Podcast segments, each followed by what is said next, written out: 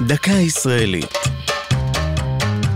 השבוע תורה לרגל חג השבועות. והפעם תורתו אומנותו.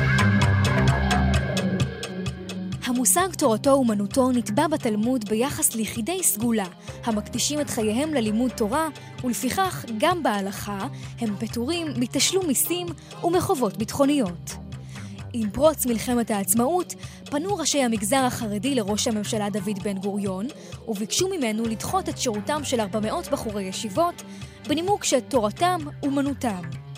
מרבית חייבי הגיוס בקרב החרדים התגייסו באותם ימים לשירות.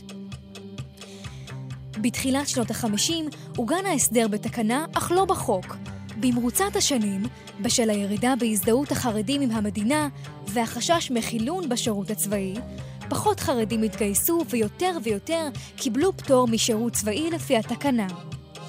ב-1999 הוקמה ועדת טל, שבעקבות ממצאיה אישרה הכנסת את חוק דחיית השירות לתלמידי ישיבות שתורתם אומנותם, המכונה חוק טל.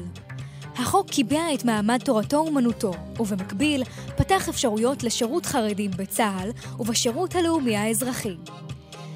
ב-2012 פסק בג"ץ נגד החוק בטענה שאינו חוקתי, שוויוני ומידתי, והוא בוטל. הכנסת החדשה תידרש לחוקק בקרוב חוק חדש שיסדיר את מעמד בני הישיבות, ובמקביל יציב מטרות ויעדים לשירות חרדים בצה"ל. זו הייתה דקה ישראלית על תורתו אומנותו. כתבה יעלי פוקס, ייעוץ הדוקטור גלעד מלאך, הגישה טליה כהן.